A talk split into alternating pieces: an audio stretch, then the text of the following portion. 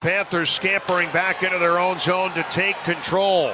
So in three on three, the number one line and their offensive engine will try and finish it here. In is Reinhart. He'll shoot. He scores, and it's over.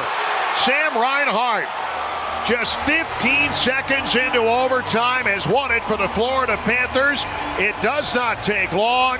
Final score Florida 4 and Washington 3. This is Caps This Morning with John Walton and Ben Raby on Caps Radio 24 7.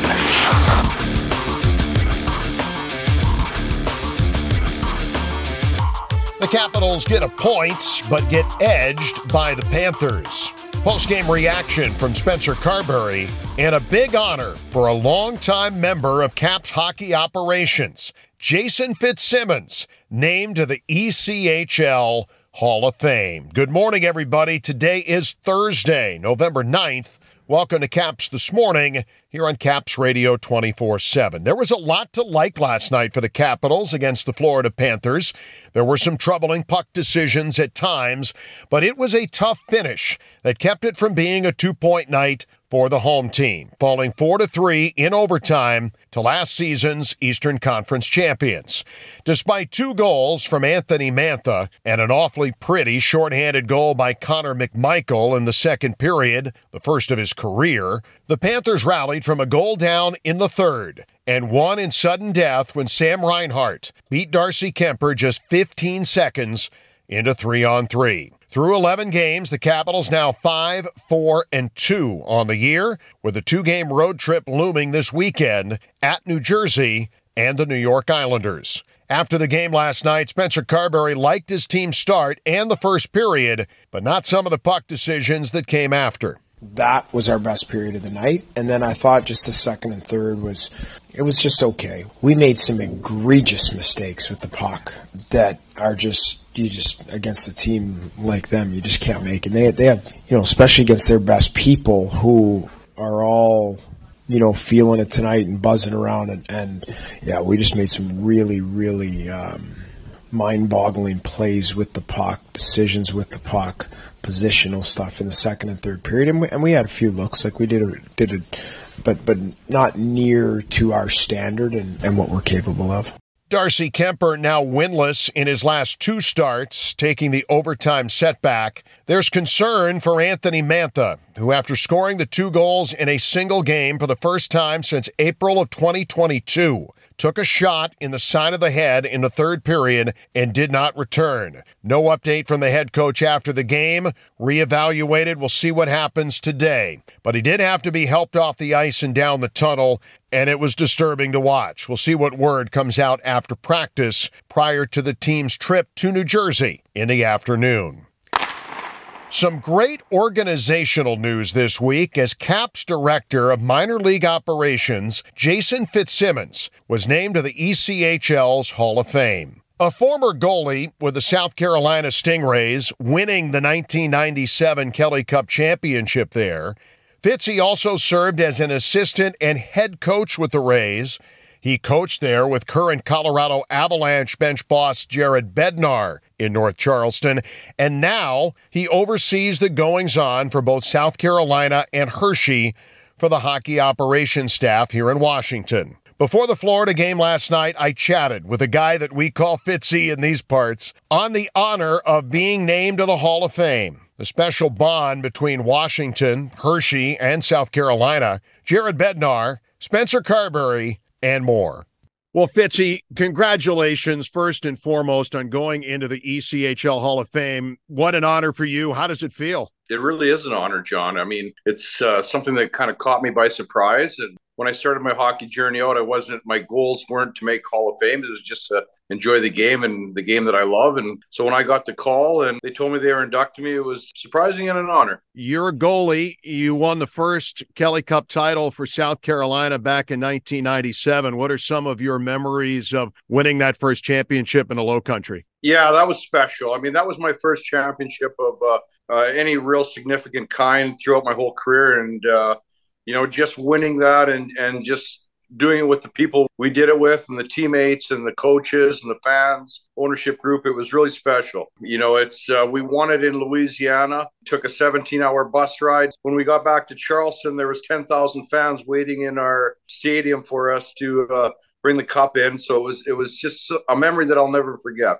You've been a head coach in South Carolina and an assistant coach as well, added another cup from behind the bench during your time there as well. But there's been a lot made here about the development, not just in Hershey, but in South Carolina this is a special farm system to me. I come from Hershey. I met Spencer Carbery in South Carolina in 2015 when he took that team to the finals, but that's Capitals country in North Charleston. Going into that arena, going into North Charleston and all the fans that were stopping me and they listen and they and they follow along. This is quite the big family that you kind of oversee here these days. And listen, I'm I'm just one small part of it. And you know, there's people like Rob Concannon and the ownership group, Todd Ellerin and South Carolina that they want good people, and uh, it's nice to have a voice and maybe the people you hire. But at the same time, ultimately, uh, it's a team decision that we decide on, and it is Capitals country. We, have been we've been affiliated with uh, with the Caps. Actually, Jared and I started the affiliation with Glenn Hanlon and Brian MacLellan and George McPhee back in uh,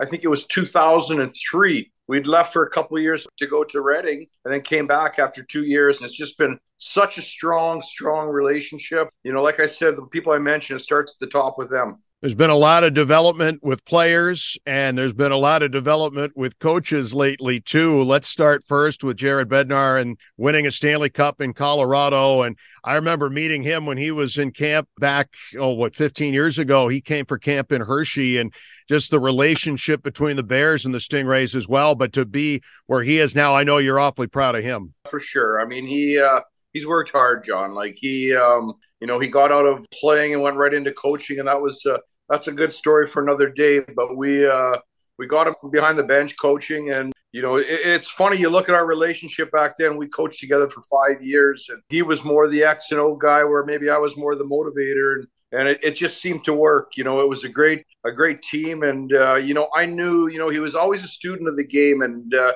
just the work he puts into it from a video perspective, and and uh, how prepared he always is. It doesn't surprise me one little bit to go on and uh, have the success in Colorado. And then, of course, Spencer Carbery getting the job here. And again, another feather in the cap for the Stingrays, the first coach ever to be a head coach at the ECHL level, AHL level, NHL level, all in the same organization.